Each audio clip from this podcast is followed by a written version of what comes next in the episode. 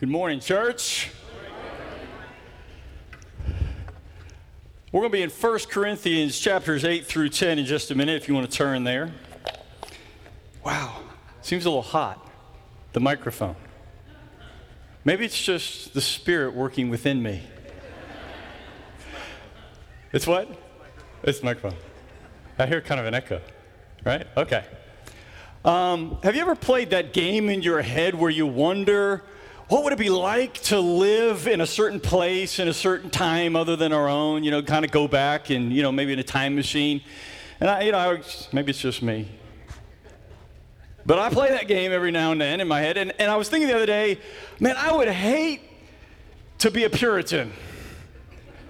You know, those folks, they had it rough. I mean, there were just there were just too many rules, and there were some pretty serious punishments if you messed up. I mean, you know, there were rules against almost everything, and of course, you had your standard things like lying and cheating, stealing and fornication. Uh, but then you had some other stuff on top of it. They had, they had rules about gambling and games and what you could wear and what you had to do. Church attendance was mandatory and there was fines for those who would sleep in church. So I got my eye on you. All right, because I'm going to collect that as a personal fine, right? So just be be careful. And PDA was was not uh, looked well upon, especially on a Sunday. And so there was a certain sea captain who returned after three years at sea, and he made the mistake of kissing his wife in public, and it cost him several hours in the stocks. Just got to be careful. Yet, although I didn't grow up as a Puritan, I was taught, as, as some of you were, a, a, kind of legalistic form of religion. And there were lots of rules, there were lots of do's and don'ts. Not, of course, like in Albert's day when, you know, dice and cards were frowned upon, but it was still somewhat stifling for me. And not to mention that your doctrine had to be right. And if you're living under that kind of religion, of course, it's hard sometimes to feel quite sure of your salvation, to, to recognize that maybe uh, you, know, you were going to heaven or not. There was always that sense of doubt. Have I done enough? Am I good enough? Will I make it? So it's not hard for me to remember that first time that I discovered grace that concept was not only liberating for me, but it opened up a whole new worldview. It was, it was like freedom, it was tremendous. But I don't think that you can truly appreciate grace. In fact, uh, you know, I wonder sometimes for those uh, who've been raised in a, in a, different environment if they really recognize what grace is. I mean, in, in, these days, grace has come to be far more popular. It's preached about, it's taught about, it's sung about. Even in churches of Christ, grace is, is there. And uh, I don't know that you can really appreciate it unless you were raised under that legalism. So maybe we need a little bit of legalism here for, for our young people to recognize what grace truly is. But grace, I think, oftentimes has been misunderstood by Christians, by many Christians. It's become something like a, a get out of jail free card, if you recognize the Monopoly reference there. Um, it, it's something that can free you if you've done something wrong, right? You don't have to worry about any kind of guilt. Uh, but sometimes it's used to rationalize certain behaviors, to, to in fact, uh, allow you to do things that you know you are wrong. And it's, it's kind of you think in your head, or maybe just uh, unconsciously you're recognizing, ah, it's okay. God's grace will cover that. And it allows some people to go on living as they always have without changing anything and without guilt or concern. And it's not a new view. This misunderstanding of grace is something that we see even in the earliest churches in our New Testament, and specifically in the Corinthian church. And one prime example of this is in chapter 10 of 1 Corinthians, verse 23. The line in some of your translations will read, All things are lawful. Or other translations, I have the right to do anything. It was a sentiment that the Corinthians used to justify all kinds of behaviors, from frequenting prostitutes to uh, eating in pagan temples. And in this it's this latter issue that I want to talk about this morning, specifically Paul's teaching about food sacrificed to idols. And you might be thinking to yourself, now, why in the world would you want to talk about this particular issue? It seems so antiquated and irrelevant to our own day. After all, when was the last time any of us have felt tempted to go to a pagan temple, let alone perhaps to partake of uh, the offering that has been sacrificed to the God. I would imagine that's probably not been something on your agenda recently. Can't we safely bypass this section of text and say, oh, that's so merely of historical interest? On the contrary, behind Paul's instructions to these earliest Christians lies one of the most fundamental principles of the gospel. So, although the issue might be somewhat irrelevant, the principle in his instructions is not. And so we're going to look at that this morning, but we're getting ahead of ourselves. Let's go back a little bit. Let's try and understand what the situation that Paul is talking about. So, Paul goes to Corinth around 50 CE, and he arrives in this very pagan city. It's a city that doesn't know the name of Jesus Christ, and everybody is worshiping gods. Paul is going to, however, be able to establish a foothold here. He spends about 18 months in this city teaching the gospel. And he works for a good bit of that time supporting himself in his trade as a tent maker. So we can imagine Paul somewhere in this city, um, either in a rented shop or perhaps in the open air or under the shade of a tent, sewing together skins. And, and he talks to his customers and he talks to those who are passing by and he tells them about Jesus. And he talks to them about redemption and salvation. And he talks to them about freedom from the Jewish law. And some of those ideas and some of those concepts, many of those for Gentiles would be new because they'd been raised under a different form of religion and a different ethical code. But this idea of grace captured at least some of them. And the church took root. It started out small at first. It would have been maybe 50 to 100 people meeting in various homes. And it was a significant challenge for Paul because these were people who hadn't, for the most part, been raised in a Jewish environment. They, they didn't know the Jewish God. They didn't know the Ten Commandments. They didn't know the laws. They, they were raised in a completely different world. And so Paul had to try and teach them about Jesus and God from the very beginning.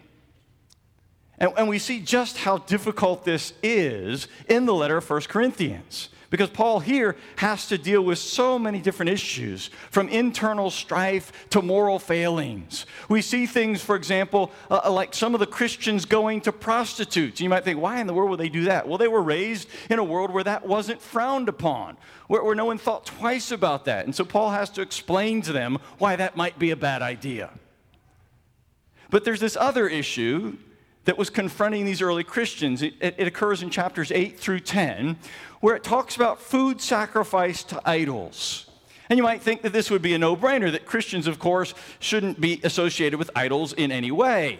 But the matter was not so simple, because temples in Corinth, pagan temples in Corinth, were like Christian churches in Nashville. They're all over the place.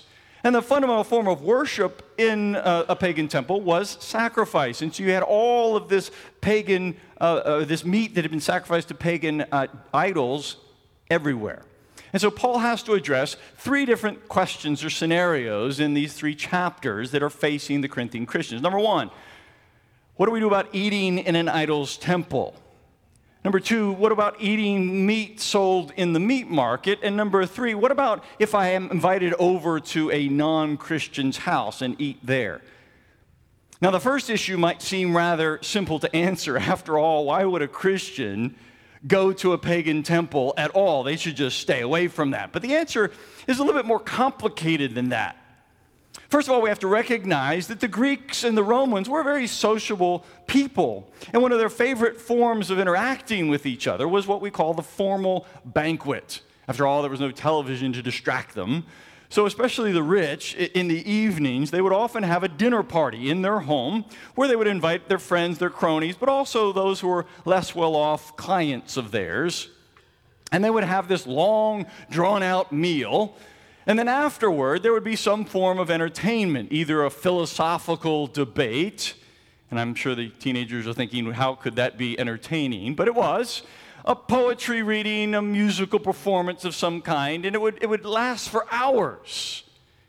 And so uh, this was a, a, key element of the society back then. But there were banquets for all kinds of reasons. You would have a banquet for, say, for example, a, for a birthday party. You could have a, uh, a banquet for a coming of age party. You could have a banquet for a trade guild. People who were from the same uh, occupation would get together and eat together. There were even burial societies that would have banquets.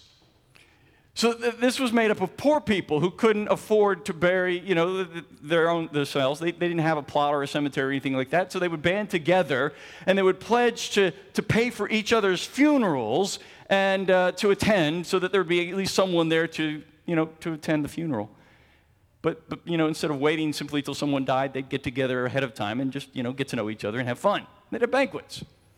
But not everyone had a house big enough to host a banquet. And so, uh, especially most people, they didn't have these kinds of facilities. They'd have to rent someplace else out.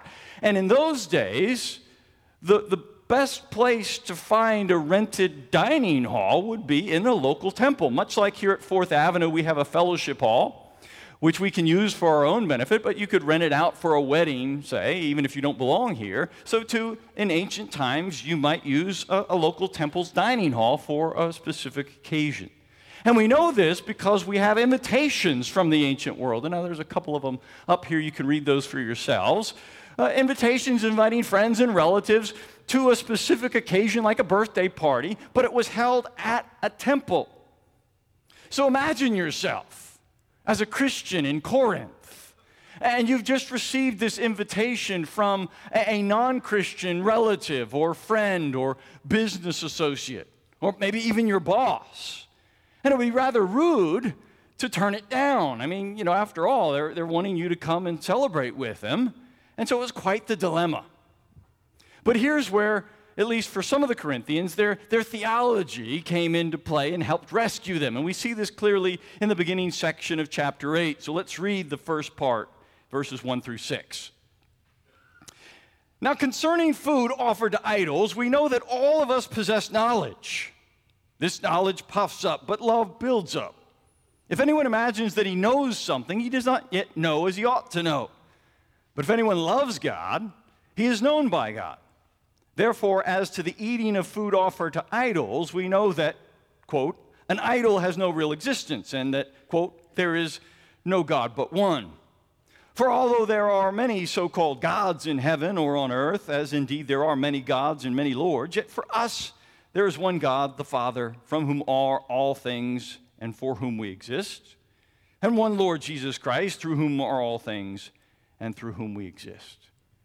Now, notice the quotation marks in some of these phrases. These are statements that Paul is using that, that actually reflect more of the Corinthian view. That this is the rationalization that some of these Corinthian Christians are using for participating in these meals. And we can recognize from verse 10 that some of them are actually doing this. And so Paul is responding here. Their thinking is something like this We have learned now, as Christians, uh, that there is only one God. And if so, that means that the gods of the pagans don't exist. They're not real at all. And so we can't really worship something that doesn't exist. So when we eat this food, it's harmless. Indeed, it might even demonstrate how spiritually knowledgeable we are that we can go to this pagan temple and do this. You see, their knowledge that these gods aren't really gods, that they don't exist, enables them to eat in a pagan temple with a clear conscience. After all, they're, they're not participating in a formal worship service of a pagan god. I mean, it is happening in an idol's temple, and yes, the food that they're eating probably was offered in sacrifice to the god, and yes, there was most likely a libation poured out in honor of the deity, and yes, there would have been prayers and so forth, but it's after all simply a birthday party. And we have to remember that, that back in the day, uh, the, the, division between the sacred and the secular that we hold so tightly was, was not really there, that everything was kind of mixed together, and that's what causes the problem. See, their logic sounds good. But Paul wants them to know this that there is a greater guiding principle than simply knowledge. Love is far more important than knowledge. Knowledge might say it's okay to do what you're doing, but love dictates otherwise. But how does love fi- fi- figure into the picture? Look, look at the, uh, the rest of the text, verse 7 and following. However, not all possess this knowledge, but some, through former association with idols, eat food as really offered to an idol, and their conscience being weak is defiled. Food will not commend us to God. We're no worse off if we do not eat, and no better if we do. But take care that this right of yours does not somehow become a stumbling block to the weak. For if anyone sees you who have knowledge eating in an idol's temple, will not he be encouraged, if his conscience is weak, to eat food offered to idols? And so, by your knowledge, this weak person is destroyed, the brother for whom Christ died. You see, the problem is that not all of the Corinthian Christians have the same knowledge. They don't all have the same understanding. Some have not quite realized that these gods do not really exist. In fact, I mean, just simply a short time ago, they had been worshiping these things as if they were real. And so it's confusing for them. And so Paul's concern here is that these Christians who have knowledge, those who feel confident about their ability to eat in the idol's temple without violating their conscience, might negatively impact these other Christians with a weaker conscience. Weaker meaning that they are uncertain, that they're not strong in their conviction. And so, what happens here, Paul says, is suppose they see you eating in this idol's temple, you, a fellow Christian. And now they're confused, and they might say to themselves, Well, if, if he can do it, then, then I can do it. And so when they get one of these invitations, they'll accept it, and then they'll go participate, but they don't have the same knowledge that you do. And so in their minds, the gods are still quite real, and so they have actually slipped back into paganism. And Paul says they have been destroyed by your knowledge. But is, the, is it really their fault? I mean, after all, the strong didn't what they did with a perfectly clean conscience. They, they didn't do anything wrong on their own. They can't help it if someone else is uncertain about uh, what is right or true or unsure about these things. But Paul says it is their responsibility. For these weaker Corinthian Christians are brothers and sisters in Christ. They're ones for whom Christ died. They're part of the family. And, and, that your actions are significant, have a significant impact on them. And love dictates that you keep their best interests in mind. And so Paul comes out with this, this startling conclusion, verse 13. Therefore, if food makes my brothers stumble, I will never eat meat, lest I make my brother stumble. Ah, say it isn't so, Paul. I mean, this is horrifying to a carnivore such as myself. I mean, think about it. No more hamburgers, no more steak. This would be like a life in purgatory. Why would he even suggest such a thing? Paul's point is that, that, as a Christian, you should be willing to sacrifice your own rights and privileges for the sake of others. Now, we need to be careful here because this text has been trotted out on many occasions in what we call the weaker brother argument. Uh, this usually happens by those uh, members of the church who are quite unhappy with what is going on, and they will come to you, and this is speaking from personal experience, they will take you to lunch, buy your lunch, and then at the end they will say something like this You know, you've been doing X at church, and we're not really happy with that and I feel like the weaker brother here. You're causing me offense, you're causing me to stumble. And Paul says you need to stop this. All right, they try that.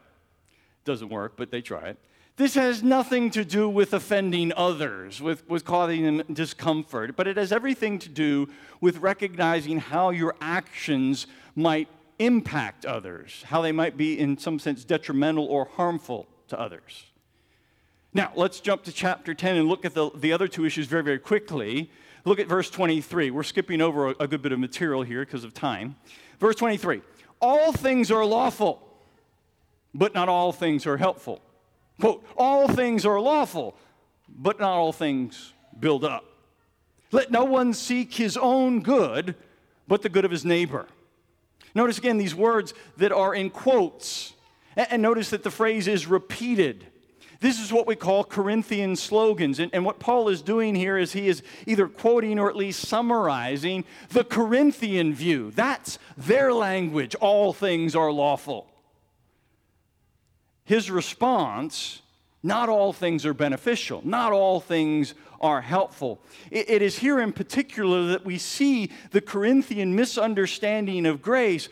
I think for them it has been interpreted as all things are lawful or I can do anything. They have most likely twisted Paul's teaching on grace and made it uh, very self serving. In their minds, God's grace covers all. There's nothing to worry about. Yet for Paul, grace is, is not about rights and privileges, but it's about what is beneficial, it's about what is helpful. It's not only for me, but particularly for those who are around me. What's helpful for them? So we see clearly in these next several issues the way this plays out. Look at verse 25. Eat whatever is sold in the meat market without raising any questions on the ground of conscience, for the earth is the Lord's and the fullness thereof. You see, the meat market was a particular challenge for Corinthian Christians because of all this excess meat that had been sacrificed. All the pagan sacrifices, what they, they weren't able to eat during the worship time, that ended up in the meat market and it was sold. And it wasn't as if there was a sign on it that said, offered to Apollo this morning. It looked like any other meat. And so you didn't know. And so the question for the Corinthian Christians is do I need to ask? Do I need to try and figure out is this meat that was slaughtered by the farmer or this was meat that was slaughtered in, in the, in the temple this morning? What, what, which is it? And Paul says, don't worry about it. That there is no taint on the meat itself. And then he goes to the third issue. Look at verse 27. If any one of the unbelievers invites you to dinner and you are disposed to go, eat whatever is set before you, without raising any question on the ground of conscience. But if someone says to you, This has been offered in sacrifice, then do not eat it for the sake of the one who informed you and for the sake of conscience. I mean, I do not mean your conscience, but his. You see, this in this third scenario, it's related to eating meat in a, in a Christian's, uh, excuse me, in a non-Christian's home, and the same principle applies. Just eat whatever is set before you. Don't ask any questions. There's no taint on the meat. It won't harm you. But here's where it gets interesting. If that person should say to you, this non Christian should say, just as you're about to take that first bite of steak, it's coming to your mouth, they say, By the way, I meant to tell you, um, that was offered in the temple to, you know, whoever it might be. Then Paul says, Don't eat. Not because there's any taint on the meat, but don't eat because of their conscience, because seemingly the only reason they would tell you that is because they might think that there would be a problem for Christians to eat this kind of meat, that, that Christians might not want to associate with idols. And if they think that way, then you shouldn't eat because you don't want to give them the impression that you have anything to do with idols, even though you know the meat is perfectly fine. So you're not eating because of them.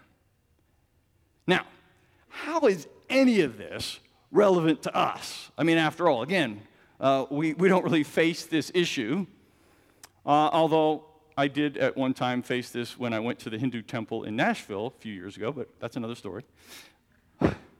But there's a principle here behind Paul's instructions to these Corinthian Christians that I think is fundamental. Look at the end of the, the, the section here, verse 31. So, whether you eat or drink or whatever you do, do all to the glory of God. Give no offense to Jews or to Greeks or to the church of God, just as I try to please everyone in everything I do, not seeking my own advantage, but that of the many, that they may be saved. Be imitators of me as I am of Christ. Now, although you might recognize that the last verse there is slotted as chapter 11, verse 1, I think that's wrong. I think it actually is the summation of his argument from chapters 8 through 10. That, that Paul is saying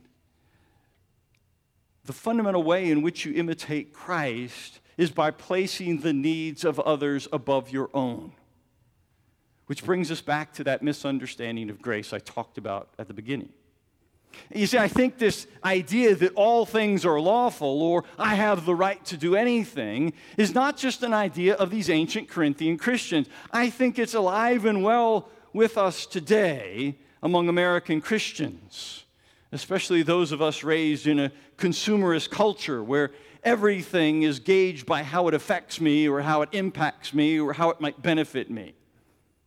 And I, I, think we've been sold this cheap form of grace that promises freedom from guilt without restrictions, without restraints on any kind of behavior. It's a law free gospel that has been interpreted as do what you want and grace will take care of it.